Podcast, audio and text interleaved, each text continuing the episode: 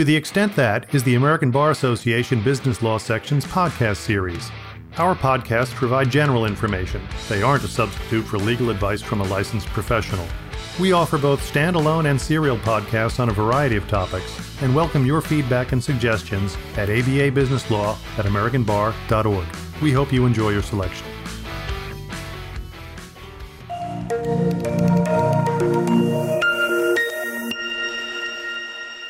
Welcome to AI Today. I'm Brad Newman, your host, and this is a podcast for business lawyers about all things AI related, including corporate governance and litigation, brought to you by the American Bar Association Business and Commercial Litigation Committee.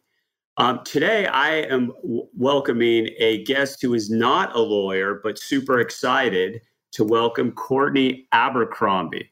Courtney was named one of the top 100 innovators in data and analytics in 2019 and 20, and one of the 12 brilliant women in AI and ethics to watch. Courtney is a top advisor to Fortune 500 companies on responsible AI and data innovation practices. And she sits on boards advising startups, universities, and other nonprofits. She founded responsible AI nonprofit AI Truth and is a founding editorial board member for Springer's AI and Ethics Journal. Prior to uh, doing that, Courtney led a Shark Tank style AI solutions incubator at IBM. And at the end, we're going to uh, find out how we can contact her if you, you want to get in touch with her. But welcome, Courtney. How are you? Hey, I'm great. I, am really excited because I think uh, I think it's the legal people that can really help us here in all of the the cases of kind of AI that that starts out with the greatest of intentions, but then kind of can sometimes go awry. And just just I, I want to make sure and say just right up front, I am a huge proponent of AI. I actually think that it's going to really change our lives for the better. But I think we're just stuck right now in this AI Wild West period where we kind of all got to watch out for ourselves and we got to figure out how to help our help our lawmakers you know uh, help watch out for us. And then i think also it helps to have you know the legal teams that advise all of these groups on how to make better ai the more informed that you guys can be about all of this stuff and brad i know you're very informed on this but but you know for those who are just now starting to kind of dabble into it you know, you can make a huge difference here. And uh, so I'm really looking forward. So, Courtney, first I'll say you're courageous because you're you're not a lawyer and you're coming on a oh legal podcast. but um, I, I, know you are courageous, and this doesn't faze you at all. So, I've been thinking a lot about what I would pick your brain on, and in light of the new Biden administration and uh, the senator's letter to the EEOC, I think a good springboard to start getting your expertise is to sort of colloquially call this the AI hiring issue. And I, I, and I know you and I have briefly talked about it, but not gone into depth. But you know, last month, uh, ten senators sent the uh, the head of the EEOC a letter urging her to use the powers of the federal agency, the Equal Employment Opportunity Commission, to take a very hard look at companies using AI tools for recruiting and hiring. Um, first of all, just what's your sense of that? I mean, what's your gut reaction to 10 powerful senators writing a letter to a, a regulatory agency saying, hey, look over there and do something? What's your gut reaction to that? I think that the floodgates are just starting to open, honestly. I think the letter was just a way of, um, you know, starting this process in one area where AI can be used um, in ways that affect and disparage people. And I don't, and, and look, I want to say this up front.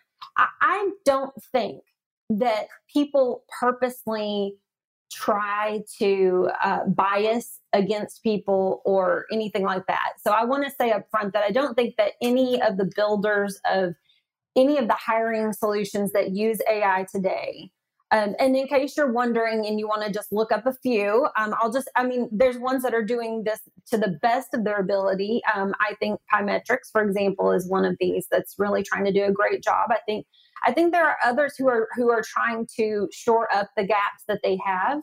But let's just face it, AI is is it can be used in a very biased fashion if you're not careful. And the reason this happens is twofold. I mean, one, we have some HR uh, leaders that just it's not their forte, right? This is, I mean, just like, you know, we have people in the legal profession that don't necessarily know AI. That's not part of what you go to law school for, right?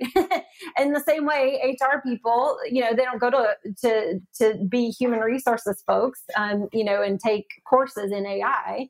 So how should they know this information? What instead, um, you know, needs to happen is you've got to really pay attention to what is this data being trained on? Um, because the lifeblood of AI is the data.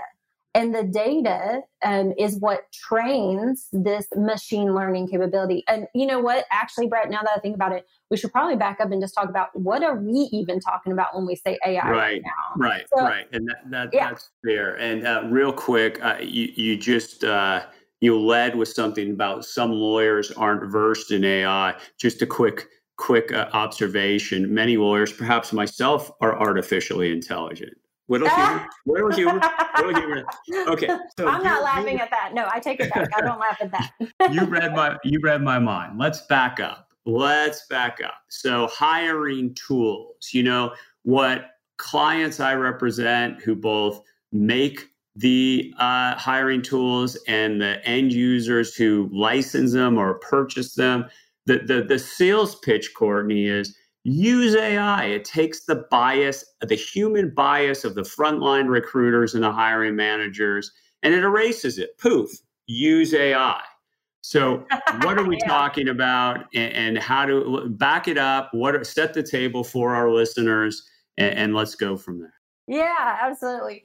So AI, as we talk about it right now, is really a narrow version of what most people think of when they think of AI. Like when I when I say AI to like you know Grandma or Grandpa Jones, they say, "Oh, like them there robots," you know, and that kind of Skynet and Terminator, you know, stuff like that. Like I'm having to you know uh, expand upon my uh, uh, my Southern accent to tell you how my grandparents would talk. But anyway, but but that aside, um, what AI really is is actually today we use it in a narrow sense, and it's it's machine learning capabilities that are done for a specific task. So, for all intents and purposes, think back to your stats classes um, back in you know econ 101 or wherever you happen to have your first stats class and uh, that's that's kind of like on steroids what we're talking about. And it's usually being done to perform some specific tasks.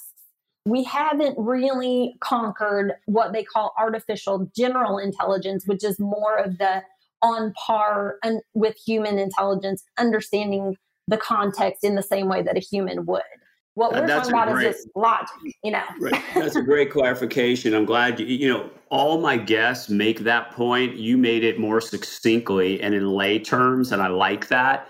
Um, the Terminator's not going to knock on our door yet and take us away. not yet. but, but, yeah, but let's let's focus on hiring. So so keying off what you said, which again was great because it was non-lawyerly and made total sense is if I want to create an algorithm, which is just a mathematical formula dumbed down, I mean, a dumbed down definition of an algorithm is inputs in, in, into a mathematical formula.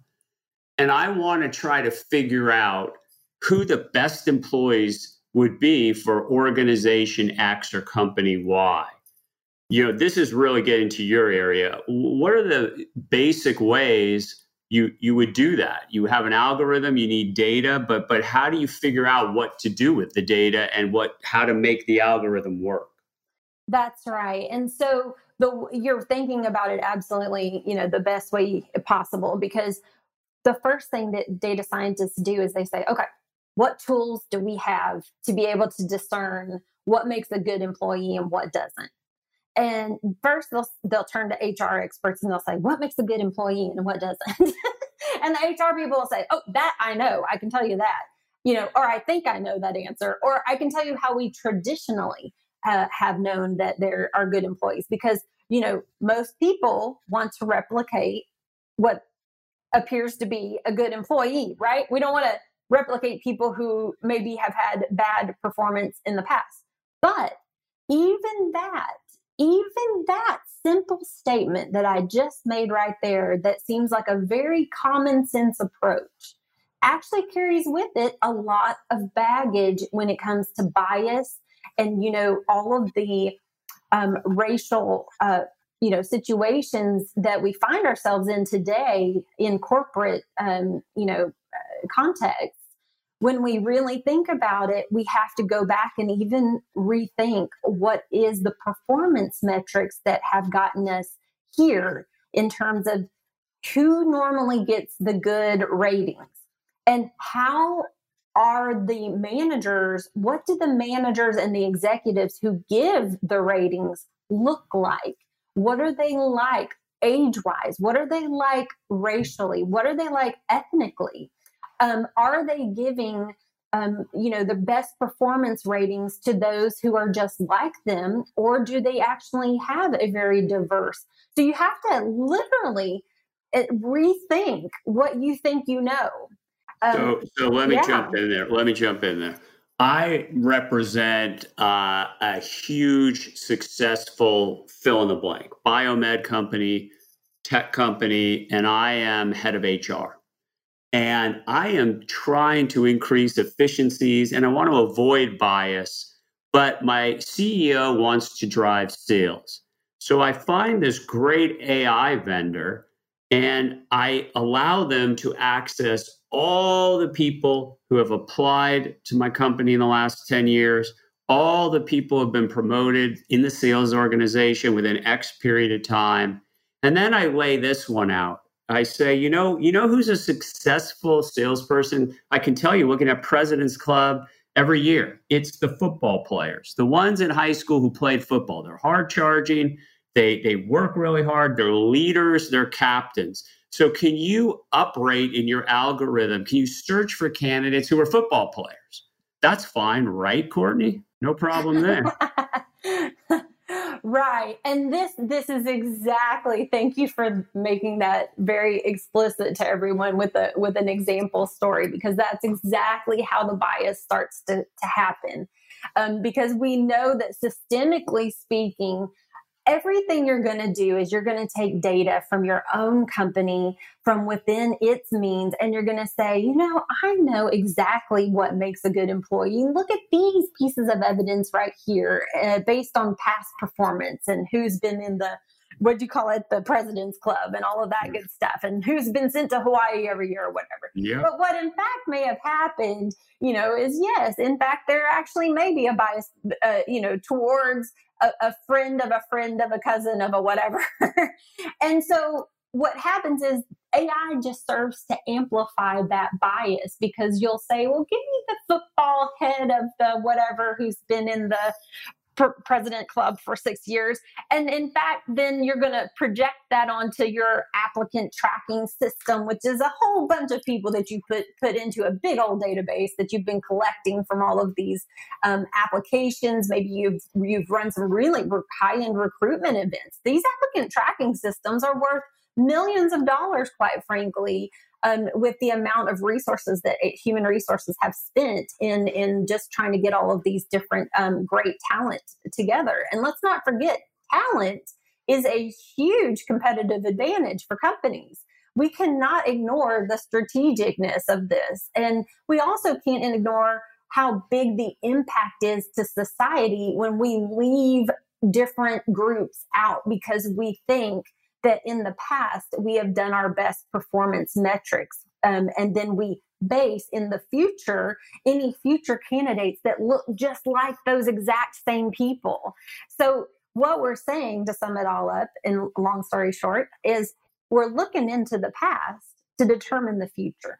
And, and so i think i think a couple of things to mine out of what you just said AI isn't good or bad. It is only an analytical data device that allows humans to make decisions, right? That's that's what it exactly. is. Exactly. That's okay, all so, so is. Let's go back to my hypothetical, Courtney. I'm not sexist. I'm I'm not discriminating against women. I'm looking at an objective criteria. My lead best salespeople, not all of them, but but a, a characteristic I've seen at this company for 25 years is people who play football and are captains or leaders do well in sales. Why is that a problem? Why should why why shouldn't the algorithm up up rank football players for candidate selection? What's wrong with?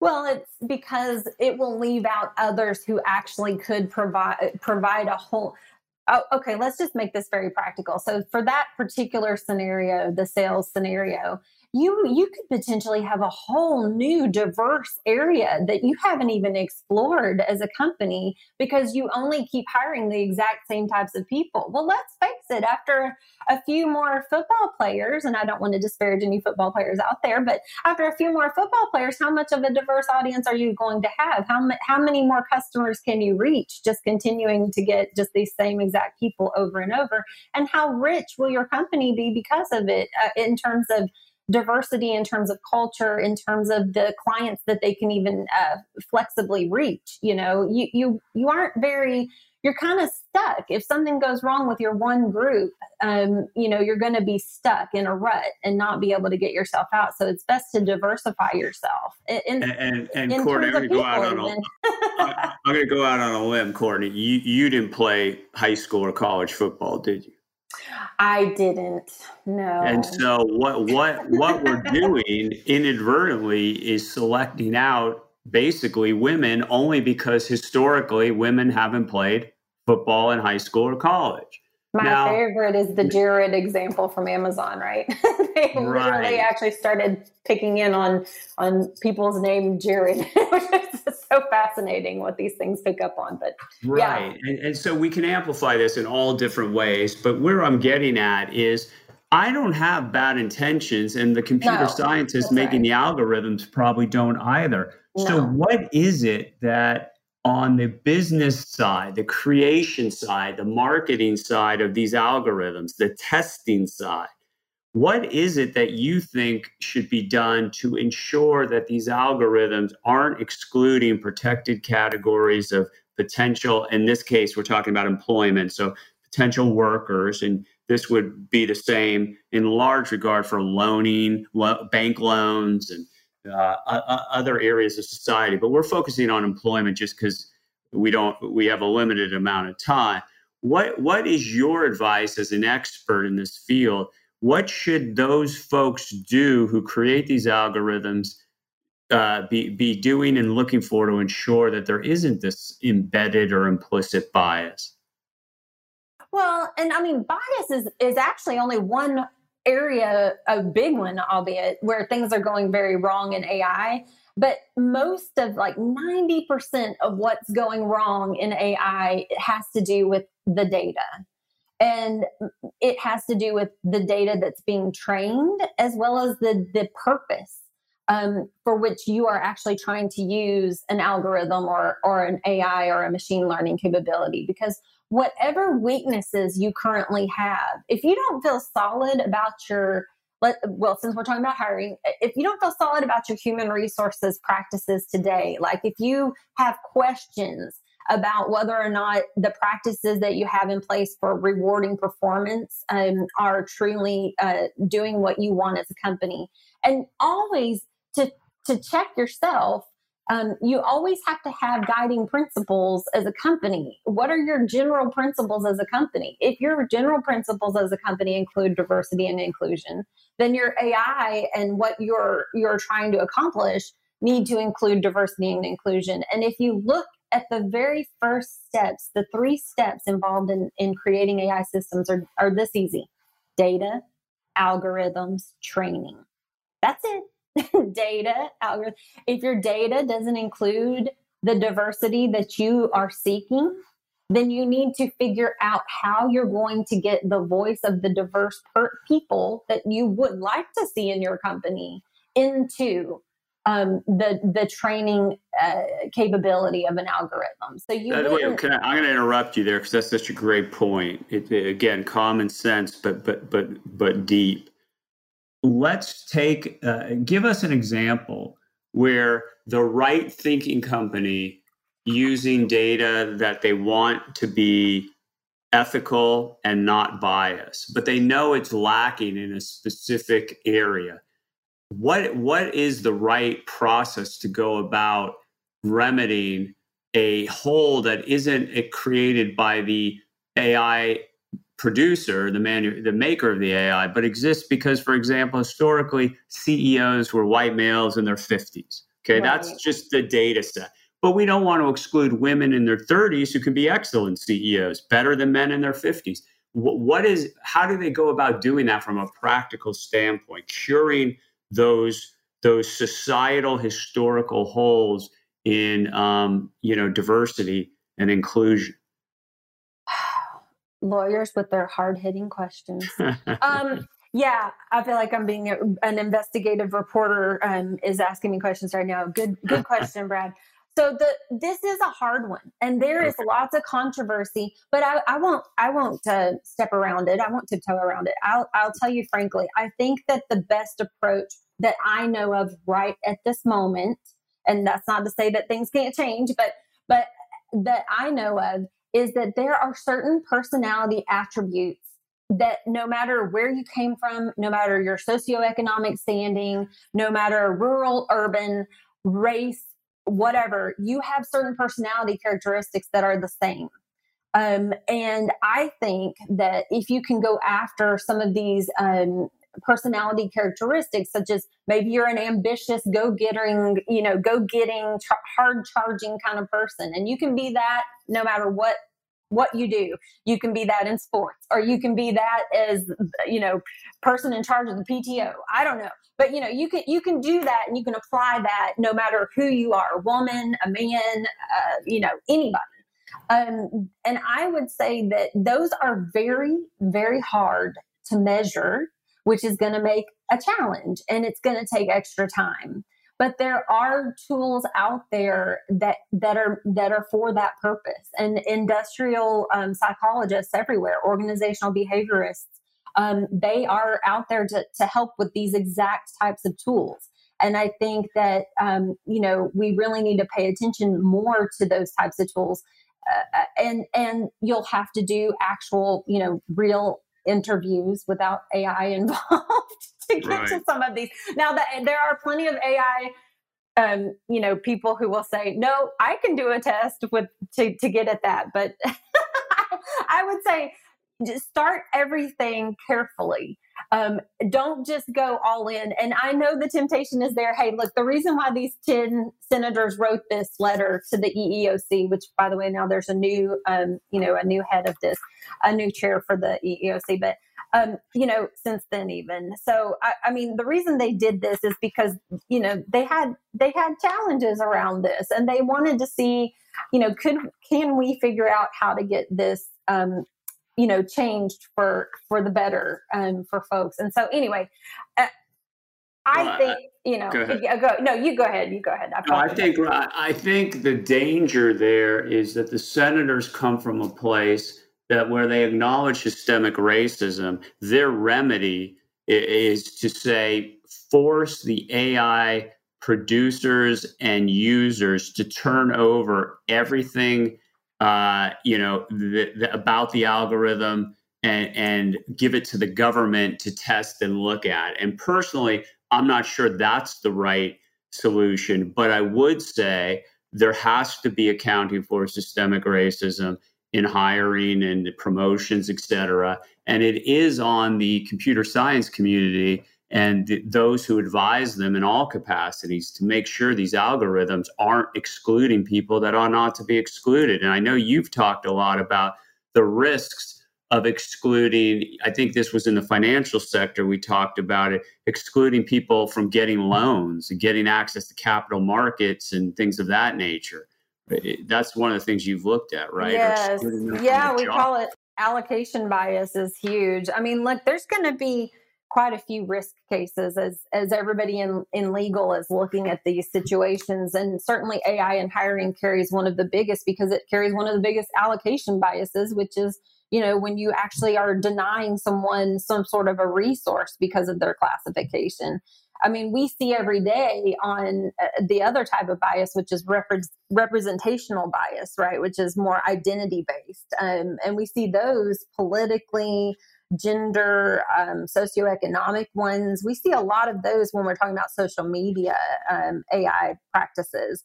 Um, but yeah, allocation biases are ones that cause us not to get our homes, not to get loans for education, um, you know all the things that matter in our lives that aren't related to our our identities of our our, our views of ourselves right? So the stakes the stakes are super high. Let, let me just sort of move this to both sides of the the the, the equation. And maybe if it's you know you want to talk about aitruth.org or, or your strategic roles let's start with the manufact i call it the manufacturer the developer of the ai algorithm and let's just use hiring and and w- I want to develop an algorithm that does the right things the right way and then go to market and say use this because we've tested it. Use it because it'll eliminate or greatly minimize bias by human decision makers. What would be your words of advice for that the the creator of the algorithm for the creator of the algorithm, they're going to have to make sure that whatever data that the company does want them to use, and especially if the company, if the HR individuals say something like, I would like to base this on my best um, performers, then you're, as an AI company, you're going to have to go look at the diversity of the performers and just see if they have a systemic problem to begin with, because you're only going to amplify that um, if you are an AI um, hiring. By the way, we've talked about that. We, we just had these kind of discussions. I'm on a World Economic Forum AI and hiring. Um, they're doing a we're well, I'm part of it, but we're doing a vendor assessment um, yeah. just for this exact purpose because we know HR people don't know a ton about AI or the vendors or what their technologies do, and so they would make these requests, right? And these this is one of the typical requests: make this look just give us carbon copies of our best employees, basically. And right. we know, we know, you know, that's going to get get both the AI hiring group in trouble as well as getting the the um, HR folks in trouble because we've seen that data in the past just based on you know studies research from the past of who has been exceeding, succeeding and who hasn't. And and we know that by the way we are at an all-time low for women in the workplace right now. We had caught up to i think like 50% uh, almost a 50-50 split and then we went way back down as of covid. So i mean this is a real problem uh, and so we're going to be, you know, having to evaluate, um, you know, hiring solutions. And what's in a in a whole in a very rigorous way, especially the legal risk that's going to come from the EEOC and and the potential fines that will be coming from them, as well as you. Nobody wants to be a bad person, so I mean, you right. don't have to be forced to do the right things, but it will certainly be harder because we're about to see. I think as as more and more people get vaccinated, we're also going to see an uptick of the use of AI at the very same time that we're trying to like slap some training wheels onto it, right? So, right. so we're going to be we're going to it's going to be a little painful and i would just say you know do some tests try out specific roles and be careful um, you know, if if you are uh, if you're a legal person advising HR groups right now, just you know, tell them be careful. And if you are advising the Silicon Valley groups that are helping to create the AI, or wherever in the world they are, because we all know it doesn't just happen in Silicon Valley, but um, wherever in the world the AI are, the AI people are developing this, they need to have some expertise in human resources and in the EEOC practices.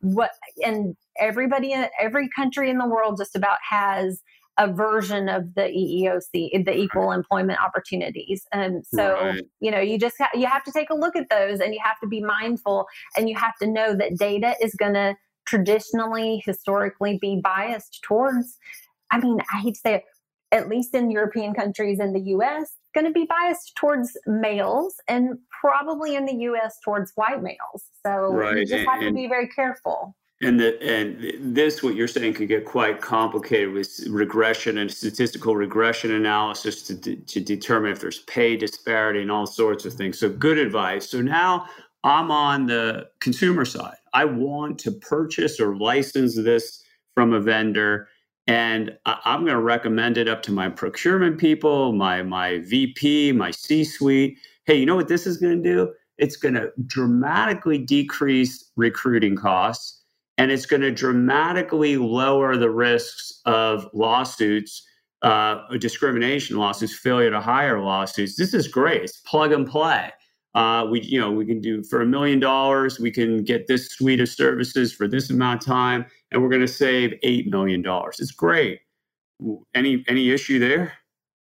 Well, obviously, people, that is exactly the reason why people want to use it, and it's really time to hire, honestly, because they want to get the best uh, so I don't know if you know uh, this dynamic about the recruiting world, but about 96% uh, of recruiting is done by um, getting uh, passive candidates, which is they only want. Have you ever heard the ha- heard the term that it's be- easier to find a job while you have a job? Yeah, yeah, that's because they're looking for people outside in in the existing jobs that they want you to come do at a new company.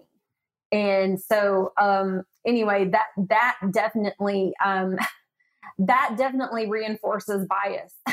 by the yeah. way, because if you're an executive at one company, then you you won't even open up the aperture to let um, other people in, and you're probably going to use a lot of social media statistics and AI in social media to try and find your candidate and what are they talking about and um, and that kind of thing, and uh, and they create you know a profile for a job. It, as a matter of fact, it's kind of scary because there's a particular uh, group, uh, a, a AI hiring vendor that has stated that they want to own particular roles in a particular industry.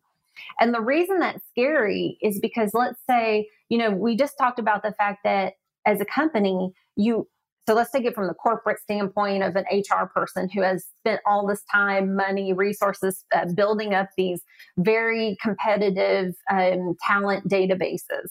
And an AI vendor comes in and they say, Well, I want to own Bank Teller or something um, in the banking industry. If you get excluded, let's say you had three different interviews at three different banks as a as an interviewee, so let's switch roles again, real quick, if you can keep up with me here. Yeah, um, I'm with you. As I'm an interviewee, you. you go to interview, and and all and you've gone to three different groups for bank telling because that's what let's let's just say that that that's something that you know you wanted to do in in school or something. So you come out, that's what you're doing, and all three decline you.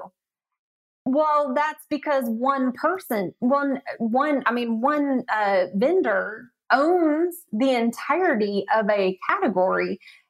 There there's so many implications here. One for society which is my gosh i could get blacklisted from an entire industry if my ai interview doesn't go well or if my ai profile doesn't look like what they were hoping it would look like or if they're basing it on what their best employees look like which is probably going to be a lot the same across industries right? So that's going to block me out forever.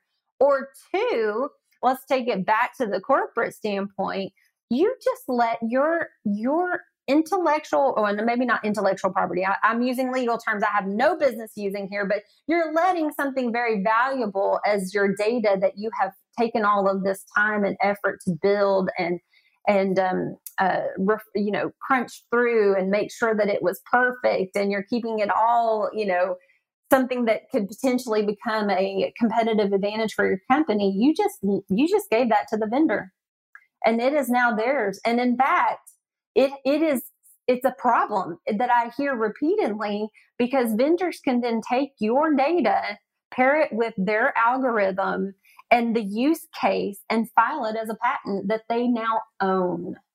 And so i would say you have to be very careful if you're a corporation not to help with things that at least go into it knowing um, you know what what the potential is and that you want to definitely um, ask the advice of your legal people and if you're a legal person, you need to tell them, hey, if you don't proceed with me cautiously here and let me know what's going on. Because I'll tell you now, having been on the inside part of this, I'm I'm not gonna lie. And now every every legal person's gonna hate me, but the, you're seen as a roadblock. You're seen right. as a roadblock. That uh, you're a roadblock to innovation. Get out of my way. that's right. that's what we that's what we have typically thought. so let's sort of go back to the corporate analysis. What is it that I should ask the vendor who's selling me this algorithm? What assurances? Not I'm not talking about purely legal. I'm talking about ethical and and business wise, what is it I want to know from this vendor? I think you want to do a real good history check of how much expertise they actually have in your area. So if you are in HR or whether you're in operations or whatever it is, or maybe it's some kind of specialty in actuarial science or something, I don't know whatever the case may be, you want to really check and make sure they have expertise because a lot of data scientists don't believe they need to have expertise in your industry. But honestly, they do because they don't know the pitfalls um, that some of their techniques could result in for you, such as the biases that could potentially land you on the EEOC radar um, and also um, derail your diversity and inclusion efforts. And and w- any other uh, you know large headline type questions from a business practice standpoint you think uh, companies should ask these AI vendors? Oh my gosh. Well, this is why we've been working months. Uh, I've been working for months with the World Economic Forum to really get the all of those out on the table as to all the different varied things you need to be asking uh, vendors. But definitely, um, the legal, uh, the the potential for risks. Um, you know, it's just uh, you want to include um, things like you know where did your data come from? Where did you source it? How did you put it together? Um, are you so for example what are your plans uh, for for my data? Um, you know have you uh, are you keeping this make sure that you get um, you know some legal contractual language that will prevent them from taking your data and putting it into to anything that they may want to do in the future um, without your knowledge. Um, you'll want to know what are their plans for implementation because sometimes the things that they tell you they're going to do, they might actually switch on their own. Um, and they may implement, um, you know, this algorithm in a way that you didn't intend. Um, also, uh, you know, work with them to understand how fast could you withdraw your um, solution from the market. So, uh, for example, if you paired up together to try to understand, and maybe you decided, hey, we came up together, uh, you know, as a partnership with this with this AI vendor with such a great solution that other companies actually want to use it, which is happening, by the way, even in hiring. Um, then you may have to figure out, well, what's the, you know, how how fast could we withdraw this? Who owns the product and the who owns the the end outcome. Um, and again, that kind of goes back to what I was talking about um, with them being able to declare it as their own, and then they can actually own some portion of your data as well. Um, and then, you know, um, the basic gist is in all things, really look at what are the stakes here? Are we talking about we're going to potentially exclude a whole lot of people? And then what's the upside of this AI solution versus the downside? If if the upside is greater than the downside, then great, go for it. And if this vendor has a you know background of of uh, you know working with you, or if they're just a fly by night kind of group with no you know nothing uh, nothing to prevent them from behaving badly, maybe you want to reconsider working with them. Right. So, and so the, these areas, it's interesting that the business and legal risks really merge quickly when we're talking about the, this sort of unregulated, uh, emerging area um, that's that's got great promise but great risks. And maybe that's a good segue. Um, you started AITruth.org. What is that? Um, and I am so glad that you're giving me a chance to talk about that. I really want to quickly just say that um, just backing up one more second sure. um, to the previous conversation, I want to say I think that companies should really declare a set of guiding principles um, because this will keep you on track and keep you accountable and let and do it not just internally but publicly because I know the way that AI works is in little pockets all across the businesses that you're probably working with as legal um, folks. It, it, it's in everything from HR to hiring, I mean, to, to marketing to operations, you name it, they're everywhere.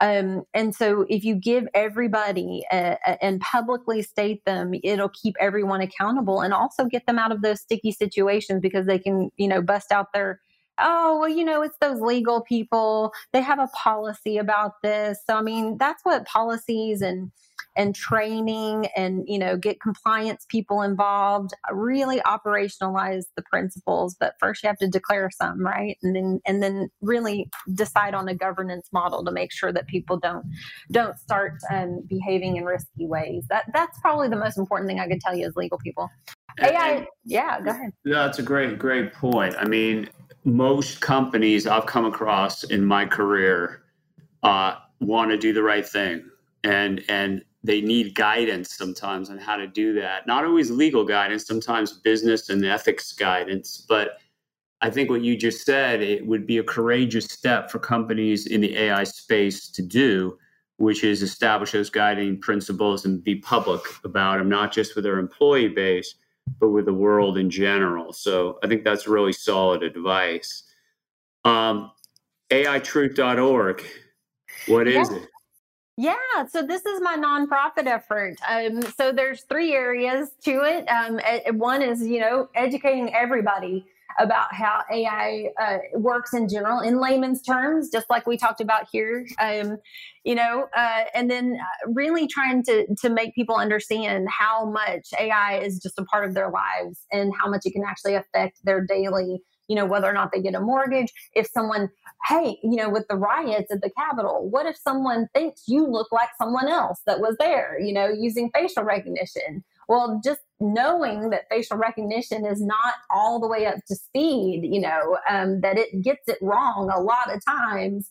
Um, would be helpful to know if you got pulled in by the police, for example, and you weren't there and you don't even believe in that, you know. So, um, you know, those are the kinds of things uh, I think people need to know. And the second mission of AI Truth is really to change the behaviors and beliefs of the data scientists and those who fund those projects internally, which are usually C-suite level people. Um, and that's where a lot of you know just having these talks like what we're talking about right now where thing where can things go wrong? How have they gone wrong? I mean i've seen people overwrite their entire it policies that they've spent years working on in their in their enterprise resource planning systems even. So like the oracles of the world and so forth and their salesforce systems by simply having an AI vendor who came in and was ambitious, who accidentally changed some of their major corporate um, policies and systems. Literally, IT systems got changed, and then people got, um,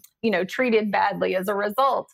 Um, and then, so, and then third is, uh, you know, uh, really trying to help uh, more of the government efforts, help them understand um, how AI works, help them understand, uh, you know, the areas where they can step in and pro- maybe provide a little more overhead on regulations. Because let's face it, I hate regulations. I don't know of anybody I know that says, "Ooh, let me have some more regulations." I just love those.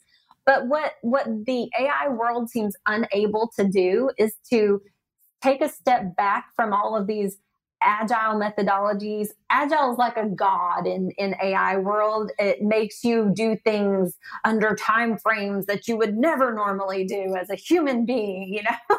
but in six to eight weeks, if you don't have a minimal viable product, you're just nothing in the world of agile, which is really what dictates the whole Silicon Valley you know, make, uh, you know, breaking things and all that good stuff. So it's kind of, so we, anyway, we, we, we need to change a lot of these behaviors. We need to change a lot of these rules that they don't have and, and give people a little more help. Um, by giving them the air cover to say, well, we shouldn't do that. It's illegal. or you know we're going to get a fine or whatever because sometimes people need that to step away from the competition because competition in the ai space becomes like a frenzy like a mob mentality almost who can get to the patent first right so really one of the goals of aitruth.org is to help the average citizen have a better understanding of what ai is and how it's being used in their life is that accurate that's accurate okay well Courtney, I think we could go on for hours uh, talking about all these things, but I want to thank you for coming on.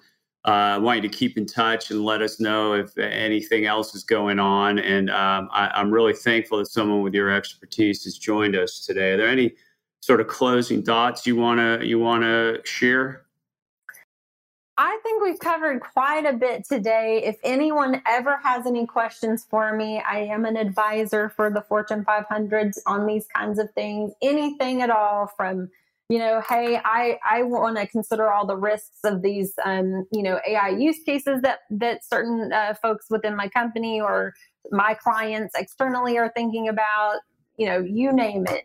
To, to running exploration of those use cases. So anything I can help with, I'm here for. So, um, and there's a couple of ways to get a hold of me. You can contact me through aitruth.org, which has my email on there, or you can contact me through CourtneyAbercrombie.com.